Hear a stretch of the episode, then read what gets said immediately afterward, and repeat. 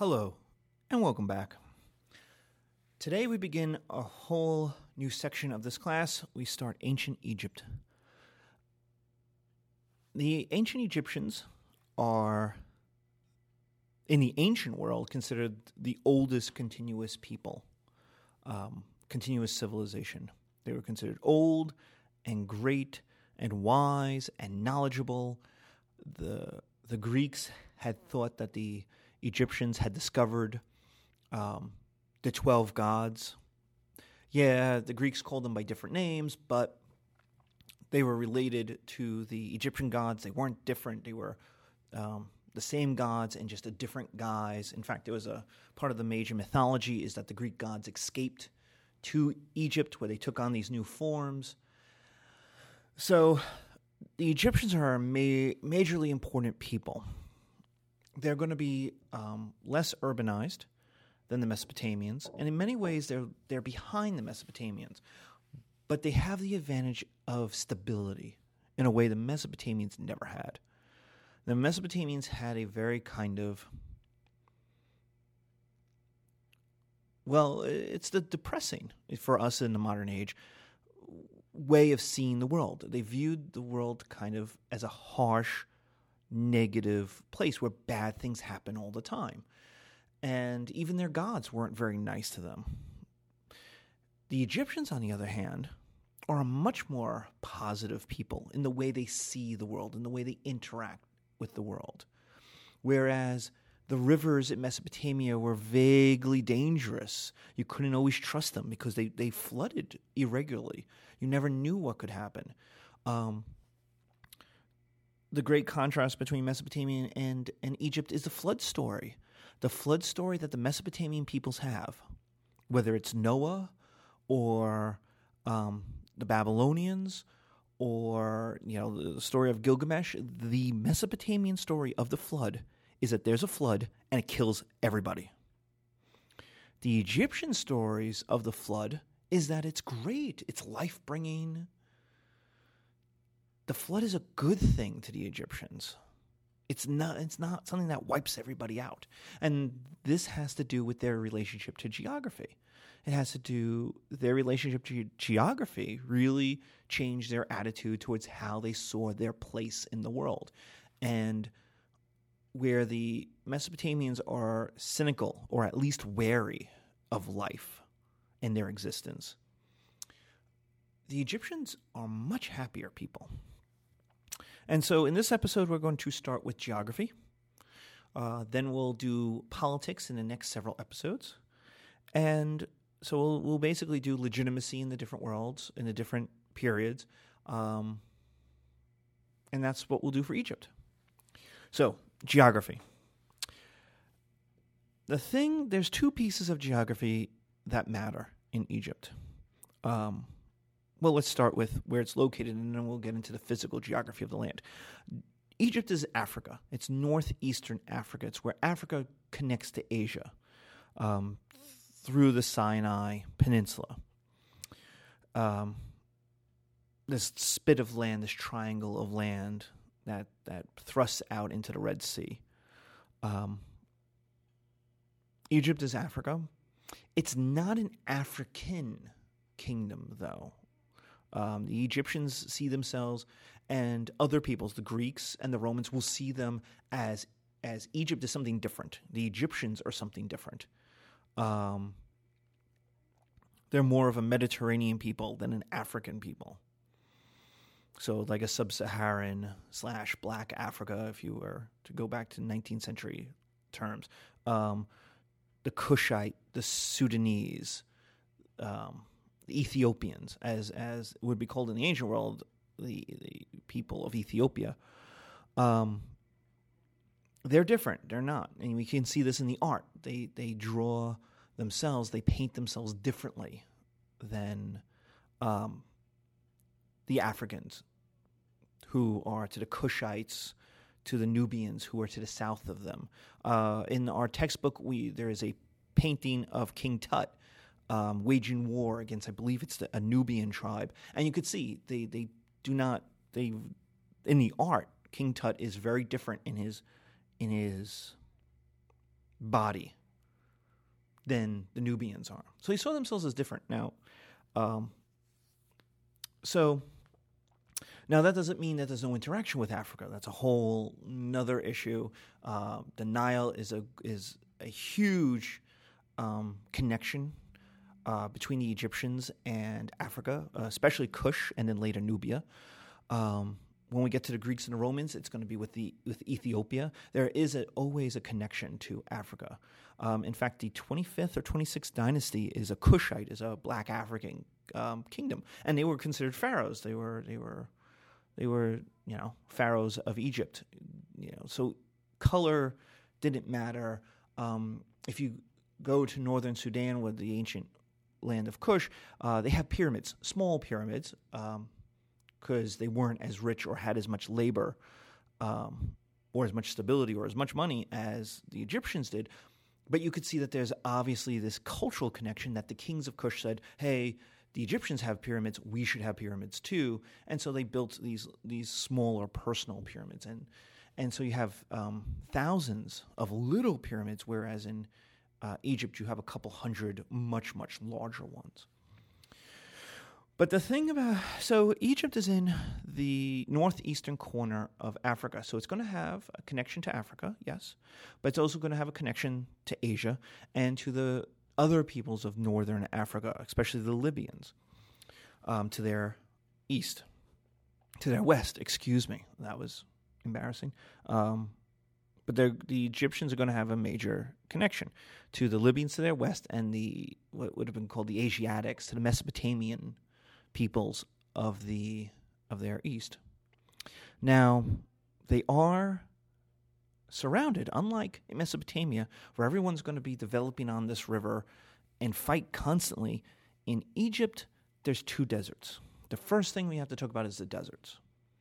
I know everyone talks about the river, but we have to talk about the deserts. There's the Sinai Desert to the east and the Libyan Desert to the west.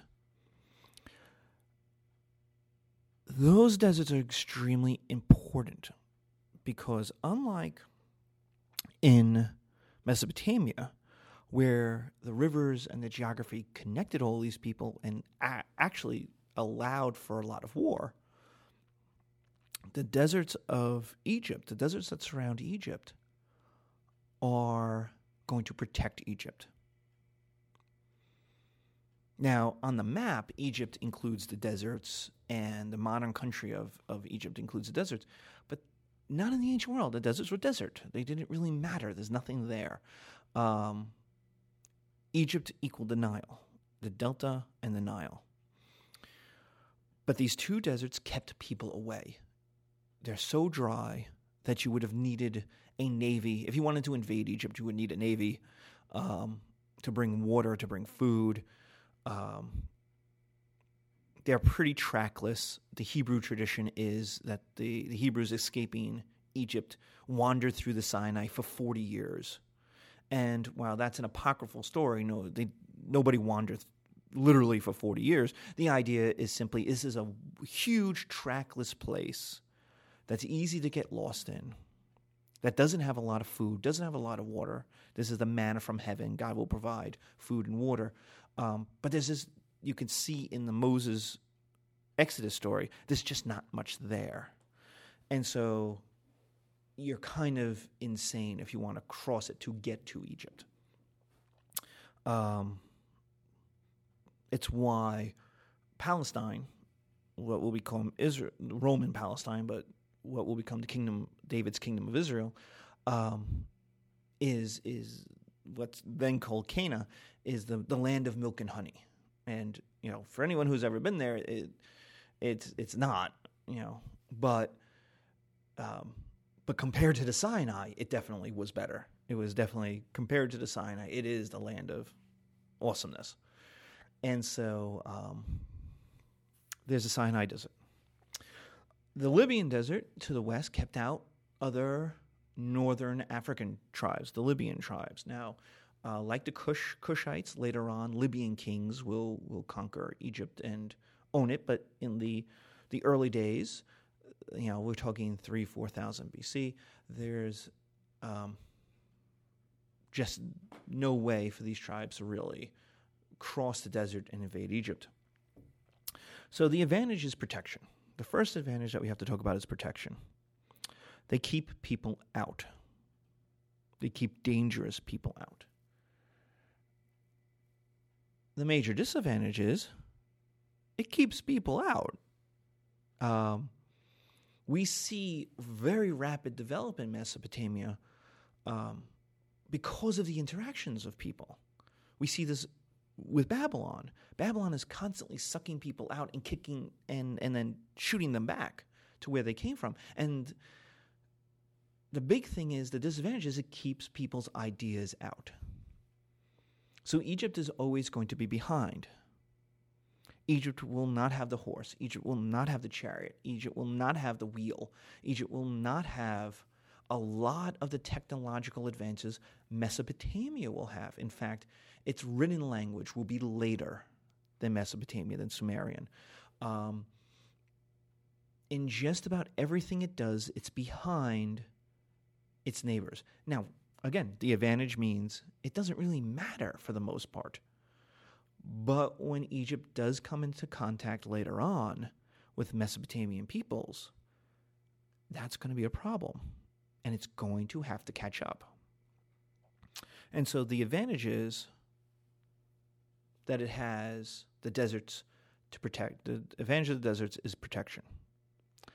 The disadvantage is it keeps out other ideas, technological, intellectual advancement. Now, that doesn't, again, I'm not saying that the the Egyptians are dumb people. They're obviously not, and in fact, their st- their stability is going to allow the Egyptians to build on knowledge in a way other peoples won't.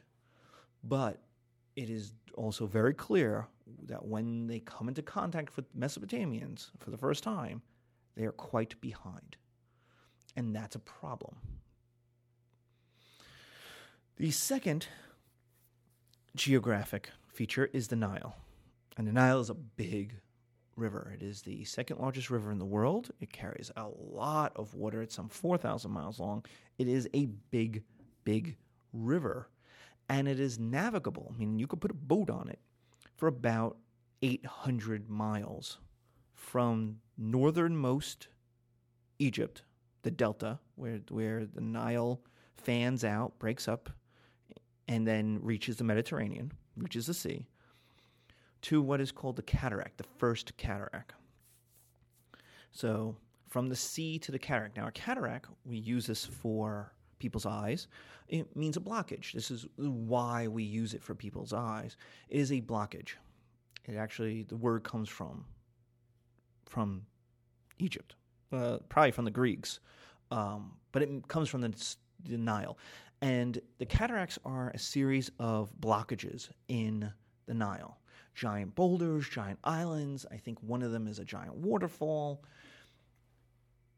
What it does is, it, if you're in a boat and you hit these cataracts, you stop. You, you, you really, it's very difficult to keep going. Armies don't really do it, move very well. You're going to have to get everything out, go on land, get some rollers, bring the boat past the cataracts, go back into the water. And so cataracts equal borders. And this is a very important thing. Cataracts equal separation from people. Unlike the Tigris and the Euphrates, which start up in the mountains, the Tarsus Mountains, and go all the way down to the sea. Now, they're not the nicest of rivers, but you can get in a boat and go down it. The Nile has these blockages, and so those blockages create borders in the ancient world. So from north to south, you have about eight hundred miles. Then you have the first cataract, and that is the end of Egypt. Then you have a frontier land between the first and the second cataract, where no one really owns it. And then the second cataract begins what you would consider Africa. Um, and that's going to be Kush. And the third to the f- second to the third cataract is going to be Kush. The third to the fourth will be, I think, Nubia, um, the, with its capital at Napata. Um, Meroe will be between the fifth and the sixth, another African kingdom later on. Um, And they can spread across across these things, but you're going to see these borders pop up because it's the movement of peoples. The cataracts hurt the movement of peoples. So they hurt ideas, they hurt trade. Um, Egypt is going to be so rich that it's always going to have, people are always going to come to it for, for trade. But they're very much kept at the borders. They're kept at near the cataract. They're kept at the delta.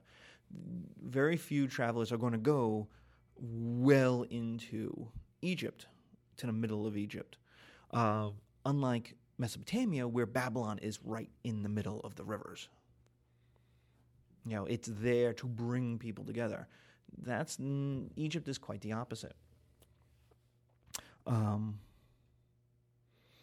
so there's a big river that is navigable. So it gives eight hundred miles from the delta to the cataract, and that will be Egypt. That will create Egypt. That will create a unity. If you're going to be a king, you need to own. If you're going to be a pharaoh, you need to own that, from the cataract to the delta, from the delta to the cataract. The first one who will do it will be Zoser, and he will start the third dynasty. Um, before that, you had a bunch of what's called the, the I believe it's the Archaic period, where you had a bunch of noblemen all fighting each other out, and then they coalesced into two kingdoms, the the the upper and the lower, the northern, well, it would be the southern and the northern, because the upper is, the, the, you have to understand, the Egyptians think of geography in terms of the river, so rivers flow downhill, so up would be south, while low would be north, because they're looking at the river, not at a map. But the idea was those those nobility coal fought each other. They coalesced into two kingdoms, the upper and the lower kingdom, and then Zoser combined those, connected those two. And from this point on, Egypt is one going to take off. It's going to go from, um, you know, almost you know, barely out of the Neolithic villages to, if not the richest place on earth.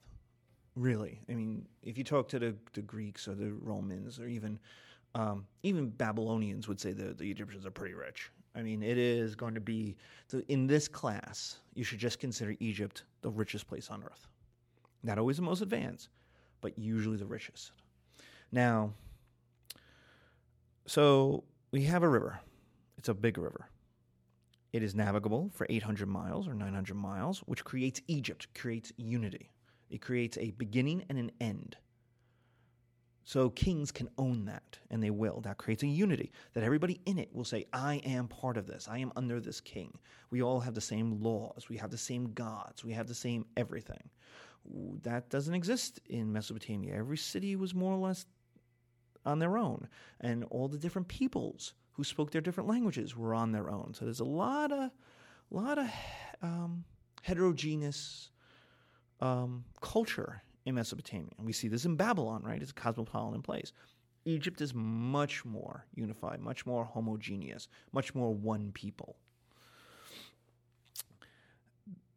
Now, why is Egypt rich? Well, again, it's because of the Nile. And the Nile floods for three months every year. Now, that sounds terrible. That sounds awful. How could that be good? Well, there's two reasons. The first is is that the flooding brings up all the silt and all the dead stuff and all the – basically it's fertilizer, and it dumps it on the floodplain of the Nile. And that makes the land of Egypt. That's not desert. The Nile basically – where the Nile floods is you can live. And if you go to Google Maps and type in Egypt and then take a look at the Nile and then zoom all the way in, you'll see where the irrigated land ends and the desert begins. The desert goes right up to where there's water. And then there's green, lush land from that point to the river. So it's a river, green, green, green, and green, and where the water stops, whether it's irrigated or it's flooded. But at this point, it's mostly irrigated because they have a giant dam up. But in the ancient world, it would have been flooded. It's green. And then it stops, and the desert, the dead, dead, dead desert begins. And so people lived in this narrow strip. If you look at, if you type in um, Egypt um, satellite, Egypt at Night, take a look at where the lights are, and you'll see there's a whole string of lights. And you can see right there, you'll see the string of lights, and they'll go, that's the Nile, that's the Delta, and then on either side is nothing. There's nobody. There's very few lights at night. So people lived in a very narrow strip in the floodplain of the Nile, because that's where you could, at the flood created, dropped very um, fertile land that you could farm and get a lot out of it. And so Egyptians were able to get three to five harvests a year out of the land, whereas in Mesopotamia you were lucky to get one, which meant um,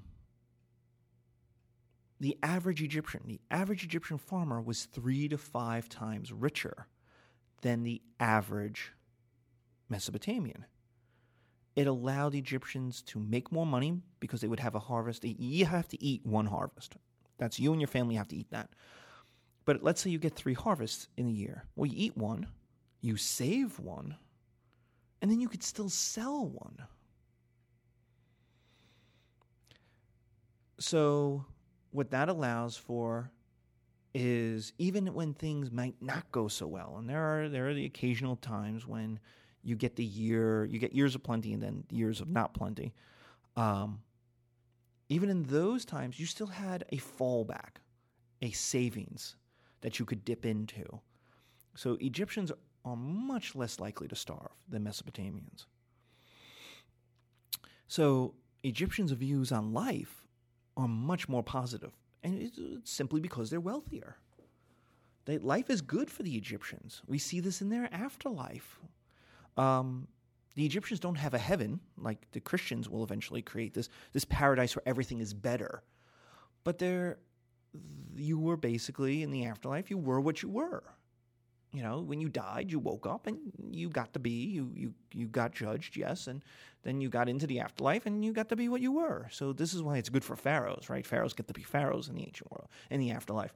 But for regular people who eventually start to get into the afterlife, it's still like, well, life was good as a farmer, so I'm going to be a farmer. That's awesome. You know. So that tells you that the Egyptians liked their lives. And it makes sense. They're wealthier than other people. They had savings. They could. They had more to invest than Mesopotamian peoples did. So they had three to five harvests. So that's one. So river floods, and one reason why that's a good thing is it produces these three to five harvests because of the fertility of the land. The second thing is that it was predictable. It happened every year at the same time. In the kind of summer months, June to September, it happened. You knew it was going to happen, and that that's very, very important. That's different from the floods in Mesopotamia, which happened at irregular times. They were hard to predict. You didn't know what to do, and then suddenly it flooded. Whereas in Egypt, You, there is a there's this. They didn't have seasons the way you would think of seasons, like winter and fall and and summer. They had the flood season and the dry season. Remember, it also doesn't rain in Egypt. The river, the the reason why um, the Nile floods is because the Lake Victoria and the feeder rivers get hit with the monsoons that are coming off the Indian Ocean, that dump a lot of water onto Central Africa. Um, they feed into Lake Victoria and into the feeder rivers of the Nile, and then those push a lot of water. So the, so the whole thing is is fairly flooded. Um, so it's not a surprise that we do see major civilizations all the way down, kind of, the river. Um, we see a Kush, we see a Nubia, we see uh, Ethiopia. Um, these people, the Meroe, these these places that are, are on the rivers, they're all going to benefit in the in in more or less the same way. Um, but the idea is it's predictable, and if it's predictable, you can plan for it, and if you can plan for it, you're ready. It's not a, it's not a problem. You can actually use it as an advantage. So whereas the floods in Mesopotamia were dangerous and scary, the flood was looked forward to in Egypt. So, you know, if everything's going to be on ten feet in the water, you build your house eleven feet in the air. Um, you could build dikes and water diversions and ways of directing the water onto the fields. Um, now, that's going to take a lot of government money as well, but that's what pharaohs will do, is, is these kind of things to both improve the economy and help people's lives. So floods were a good thing for Egypt. They were predictable. You knew when they were going to happen. You could prepare for them, and you could use them. So, so to sum up, we have a couple things for Egyptian geography. The first is we have the deserts. Um, the Sinai in the east, the Libyan in the west. The advantage of those were they kept people out. They kept bad people out. Okay. Um, the disadvantage is it kept people's ideas out. It kept good people out. Um, there's always a connection to to people, but it's never the interaction, say, Babylon has. Then there's the Nile. Um, the Nile is the big river. It creates borders. It's it's break up, and then cataracts create borders. Um, its floods create wealth. The Egyptians are wealthier than people, which creates a Egyptian concept of the cosmos as a nice place, as a good place. Um, the floods were predictable and brought more wealth with them. So that's where we stand on Egyptian geography. We're going to see what happens with its politics in the next lecture. Thank you.